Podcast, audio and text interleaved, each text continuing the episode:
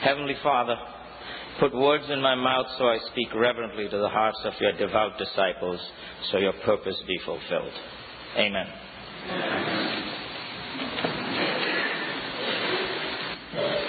I have spoken all over the world in business, from crowds as small as 150 people to crowds as large as 20,000 people in a convention center with Jumbotron TVs transmitting the image of the speaker because the speaker is way out, God knows where, right?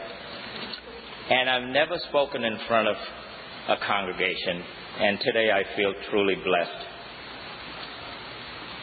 There are two, two basic ways to stewardship, I believe. One is to give money, and as a businessman, I understand that word, that five letter word. And the other one is to raise the membership of the church. And I think the Episcopal Church, of which I've been uh, a part of since I can remember, um, is remiss in both the categories. They have a hard time asking for money, and they have a terribly hard time inviting people to attend church with them. And I encourage you to do both. I mean, we're all stewards. We're born into a Christian family, we're born stewards. So we should be doing both. But I'm going to focus on tithing, which is a, a very popular subject. That's why I've been given the task of talking about it. Tony has done well. By the end of the day, you know, somebody says, you know, you're packing them in, Leo. And I said, uh, we'll see. I hope I'm still uh, a good person by the end of this, uh, this, this day. Jesus taught with parables, and we're supposed to emulate Jesus and his his uh, his uh, complete life on earth. Now we fall short all the time, but I'm going to try to step up and and uh, and teach. You know, he was called a rabbi because he was a teacher, and he was the son of God, but he was also a teacher. So I'm going to teach in his in his likeness, and so therefore I'm going to teach you with a story.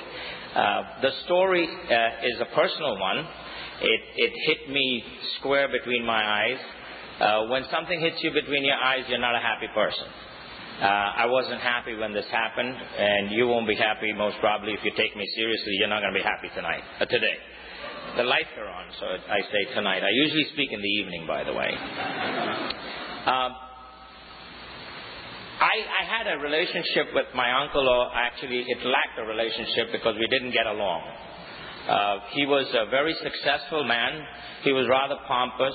He was uh, arrogant. Uh, he was um, uh, condescending. He, smoked, he spoke down to people, but he was successful. He had diplomatic plates on his chauffeur-driven car, which implied that he had diplomatic immunity, and that kind of gave him the reason to be totally immunized. He didn't need the H1N1 virus. He was totally immunized. And he, he, he used to he used to taunt me and, and, and bother me a lot. And I was a teenager going to college, and I didn't understand this immense, immensely secure, you know, person exhibited some insecurity here, you know. So I didn't get along with him. Twenty years later, I found myself in India. I was living in the United States. I used to go back and forth, and I found myself in India alone. Usually my mom and dad were there, but they were visiting me here. They used to spend every other summer here from May through August, and so I had to go do some business in Hong Kong and India, so I went to India, and uh, lo and behold, I'm in the hotel about a mile and a half from my mom and dad's house, but they're not there. They're visiting me here. In- interesting uh, situation. And uh, my uncle lived in the same neighborhood as my mom and dad lived, and uh, something very amazing took place. Now, when something happens that's really different, you know, uh, modern uh, people, uh, we say, that's incredible. And, and, and that's unbelievable. And both those don't apply when we talk about God, but the, because there's nothing incredible about God, it's all credible if you believe. And there's nothing unbelievable about God if you believe. Oh, how profound. so, so here I am, something amazing happened. I rolled over from my bed I, I arrived in India at about 2.33 in the morning. By the time I cleared customs and reached the hotel, it was close to 4. About 9 o'clock, I rolled out of bed and I reached for the phone and I dialed a number I hadn't dialed in 20 years and I dialed it like I knew the number. I didn't even know the number. I dialed the number. It was my uncle's number, whom I didn't want to know. That's amazing. The second amazing thing is when he picked up the phone and said, hello, I said, hi, this is Leo. And, and he said, Leo. He says, where are you? And I said, I'm at the Oberoi Intercontinental Hotel, uh, you know, and he says, oh. I said, something more amazing. Would you like to have breakfast? So he most probably got taken off. You know, he, he, he was taken aback, I mean, and he, he said, oh, okay, when? And I said, now. So he says, give me 15 minutes, I'll be there. So we had breakfast and we were talking like, you know, we were old friends. It was a facade. And then suddenly he looked me square in the eye and he said, I'm compelled to ask you this question. And I said, uh oh, here it comes. He's starting his stuff again. And he says, Do you tithe? Out of the blue. And I'm like, this guy is not a preacher. He has no control over me. Who is he? Why should, you know, all the, the normal, you know, satanic emotions were welling up in me. And I said, uh, I give. I, I give generously. And he looked at me and he said, That's not what I asked you. He says, Do you tithe? And I repeated, uh, I, I give. And I do give generously. And he says, Leo, do you tithe? And it was extremely uncomfortable, as some of you are feeling right now, because I'm asking you that third party. And I said, no. And he said, let me tell you a story. He says, I was retiring a few years ago, and he says, I haven't really admitted this to anybody really, but uh, um, the money and the month never matched, even though I did very well financially. The money and the month never matched. And he blamed his wife and his two daughters. He says, they, they can spend money, I'll tell you. And, uh, and he says, I was worried that I couldn't make a 100% stretch through the whole month. How am I going to make a fraction of it when I retire. So I decided to have a little meeting, a board meeting at home. He says one of my daughters was married in, in Norway, so she was out of the coop. So now I got this other woman who's my wife and my daughter, and I'm going to sit them down and tell them we've got to tighten our belts, pull our socks up, reduce the expenditures, and you know, get get tight here with the money. So he had this conversation, and both of them says the reason why we don't have enough money is because you don't tithe. So what's the matter with you? We're talking about money in the month, and you're talking about giving 10% of what we don't have away. What, what, what is this nonsense? You know. So they said, well, you don't tithe, and that's why there's there's not plenty. So he said, oh yeah, and they had this argument, and he said, I'm going to tithe, and you're going to have to even further tighten your belts. And he made his big statement as head of the family, and he tithed, and he was very nervous and that same calendar month, his phone rang and his ex boss, ex meaning he had retired a little earlier than him, called him and said, uh, Dan, I'm in town. I'm at the Oberoi Intercontinental, the same hotel that we're having breakfast in. He's telling me the story. So he says, Yeah. He says, Wow. He says, What brings you here? He says, Why don't you come on over for lunch? She goes for lunch. They have lunch, and he says, "You know," they had a conversation, and then the, then he got down to the nitty gritty. He says, "I've been married for almost 40 years. I'm going to be married 40 years pretty soon. It's my 40th anniversary. And when we were young, I was broke. I had no money, and I, I didn't buy my wife or my fiance then a, a diamond ring, and I just bought her a band, a wedding band, and 40 years later I'm going to make it up to her. I'm buying her a carat for every decade. I want a four carat ring, and I'm buying the diamond. And why why shouldn't I come to India? Because that's where the diamonds are cut and everything. And and I know you, and you've always been great, Dan. So take me and get me a diamond. So they go to the best jeweler in town where my uncle and my aunt and my cousins used to buy their jewelry from because they were wealthy people. And that's where most probably they overspent their money. So he goes and buys this four carat diamond for 30 something thousand dollars. And as he's walking out the store with his ex boss, this 15 year old boy comes in. He's the grandson of the big diamond merchant, and he says, Sir, he says, my grandfather told me to give you this, give you this. And he gives him, hands him a packet that looked like a pound cake with a, in a brown paper bag with rubber bands. And my uncle says, I was thinking, man, I bring him a client for 40, 30 something thousand dollars and the guy gives me a pound cake as a thank you. it's like, it's ridiculous.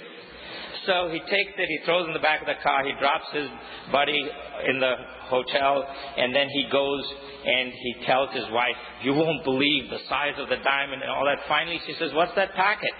He says, Oh, you won't believe that either. That stupid merchant sends us a pound cake. That's the thank you for taking him a 30 something thousand dollar customer. so they open it, and it's 1,000 rupee bills 10% of the value of the diamond as a thank you. It wasn't pound cake. and he says, Leo, I started to tithe. and he says, In my retirement now, I am living such a beautiful life. You won't believe it. And I'm, I'm all upset about this whole story. Because I'm just like everybody else, like, yeah, I think you're making this stuff up. I think you're the exact guy I know you to be pompous, arrogant, so on and so forth. I leave, I come back to America, and it's in the it's not in the back of my head. It's right square in the front of my head, and I tithe. And I'm nervous. Because tithing when you're broke is horrendous. Tithing when you're middle class and you're just making it happen is horrendous. Tithing when you're wealthy is horrendous because it's a big check. It's not good. It's never good. So I'm tithing and I'm all nervous and I'm like, what's going to happen? And then in the same calendar month, I kid you not. Now you don't have to believe me, but then you got a problem in belief. Not me. I tithe. The phone rings. I, I own three companies. I don't answer the phone. I'm the CEO. So I pick up the phone and say, hello, Silhouette. And the voice on the other side, government officials, police, and fire don't speak well. They, they're like very terse and authoritative instead of, and they're asking for something, right? So the other side of the phone says, this is the Department of Transportation. Are you the owner or the manager? Now, usually when somebody asks me that, I say, hold on, let me get you the manager because I don't want to talk to anybody. so I say, I'm the owner. W- did I do something? Because there's a Department of Transportation. I don't even know. I don't have like trucks flying on the road. What's going on? So she says, the woman says, are you a minority? I'm like, I guess I am. So she says, well, then I got a contract for you to fill. And she goes and tells me I have to make a royal blue nylon jacket, baseball jacket with a, a knitted uh, neck and knitted cuffs. And we have got to do 600 of them for the no-fly zone in Kosovo because the snipers are killing the UN workers. And so we have to have United Nations no-fly zone embroidered in gold letters in the back with the stars of the European Union. I said, excuse me. I said, I'm in the high fashion silk business. I manufacture women's clothes and, I, and textiles. I don't do nylon baseball jackets. she says, sir, you're a minority company. I said, yeah. She says, please, fill this order. We have to fill this order with a minority. The government is weird. so I said, fine. Long story short, three phone calls 600 jackets, I had to give the price that she, she said, if you give me a lower price, we'll reject it. If you give me a higher price, we'll reject it. So I had to come in at the same price she told me. I made $15 a jacket, 600, uh, 600 jackets, $9,000 in three phone calls. I tied. now, some of you might think this is a warm and fuzzy kind of a fun little chat we've had. One way, soliloquy, I'm giving you my Shakespeare. But it's real. I want to read you two passages from the Bible that are so critical that you'll understand that this is real. The first comes from 2 Chronicles.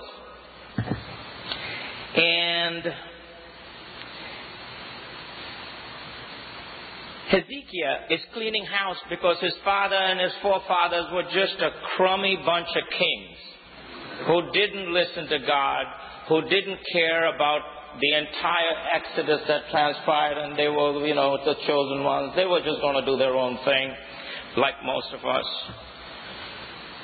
So Hezekiah is cleaning house and he's giving directives and he's telling, um, you know, I never talk with notes, but I have to now. He's telling Azariah, the, the, the chief priest, he says, listen, do this, do that, do that, and a part of it is tithing, right? Collect the tithe. So it's 2 Chronicles 31.10. So here it is. And Azariah answered him and said, Since the people began to bring offerings into the house of the Lord, we have enough to eat and have plenty left, for the Lord has blessed his people, and what is left in this is great abundance. Great abundance. Wow. I don't know about you, but I like that word a lot. I just love that word a lot. I'm like, get hit me with some abundance. And then people say in the New Testament, you know, uh, when Jesus came, everything changed. You know, forget about tithing. You know, tithing is for the Levites. There aren't any Levites, especially in the Episcopal Church. Have you ever seen a Levite? so uh, the you know the 10% goes to the Levites, and none of us are Levites, so none of us you know should be giving or getting any of that stuff. But you see, Jesus says it's written in red, so that tells a dumb guy like me that that's Jesus talking. He says in, in Matthew 23 23, he says, Woe to you, scribes and Pharisees, hypocrites. Oh boy. For you pay tithe of mint and anise and cumin and have neglected the weightier matters of the law, justice, mercy, and faith. So he's, he's reprimanding them about maintaining the tithe deal, but but the reason why I bring this chapter up is very, very, very critical because, you know, Jesus then says, these you ought to have done without leaving the others undone. Jesus says you have to do this and you have to do the others, and the others including tithing, because he, he specifically talks about tithing. Now, how many of you, don't raise your hands, how many of you uh, watch PBS and buy a $7.50 CD for 75 bucks? you know you do it. Because you get warm and fuzzy and you say, that was a great concert. That was a recycled concert from 42 years ago. but you do give. Ten times what you should give, because at 750 there's profit. I'm a businessman. At 750 there's profit. At $75, don't ask me. I think that's usury in a way, but it's a non-profit, so fine. I really encourage you to look into your heart. Don't, don't look into your minds because your minds analyze and evaluate, and in God's house, you don't analyze and evaluate. You believe. I believe, you believe. So look into your hearts and, eval- and, and, and think about, pray about this that do I want to tithe 10%? 10%, no less. And there'll be abundance in your life. Walk with me on this, I pray. Amen.